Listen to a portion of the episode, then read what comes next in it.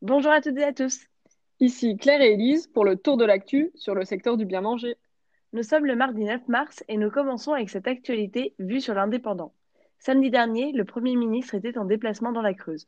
Même si aucune date de réouverture pour les restaurants n'est encore connue, il a toutefois assuré que le gouvernement ne pourra pas débrancher tout de suite le dispositif d'aide après la réouverture des établissements.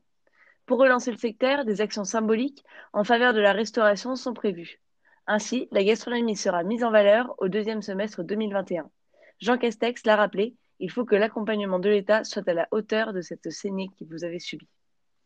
Attendons donc de voir ce que le gouvernement va mettre en place. Les producteurs de foie gras, eux aussi, sont dans le flou, mais pas pour les mêmes raisons.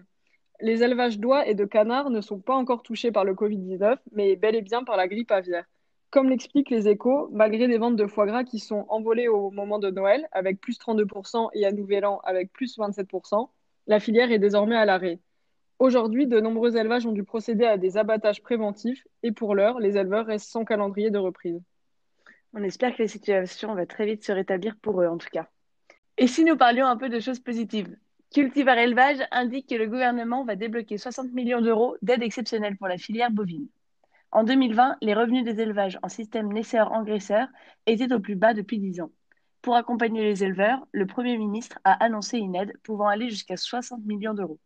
Cette aide viendra apporter un appui aux éleveurs les plus en difficulté qui, malgré la poursuite de leur activité pendant la crise, ont dégagé un revenu inférieur à 11 000 euros en 2020 et ont subi des pertes importantes. J'ajoute même que ces aides devraient être versées aux éleveurs normalement avant l'été. De quel adhérent tu vas nous parler aujourd'hui, Claire? Aujourd'hui, je vais vous parler de la ferme de Gratte-Semelle et de Philippe Chansigo, son propriétaire. Il y a 20 ans, il a repris la ferme familiale dans les Bouches-du-Rhône. Et aujourd'hui, il compte 11 hectares d'oliviers et produit en fonction des années plus de 1000 litres d'huile. Pour en savoir plus sur sa production, rendez-vous sur notre site, rubrique Les adhérents. Et à noter que son huile est à retrouver dans le coffret gourmand de Jérémy Galvan sur notre e-shop. On finit avec le chiffre du jour, 56,7. En 2020, la France a produit 56,7 millions de tonnes de céréales. C'était le tour de l'actu. N'hésitez pas à vous abonner sur Apple Podcast et Spotify pour ne manquer aucune actu. Quant à nous, on se retrouve demain à 7h pour les nouvelles actus sur le secteur du bien manger.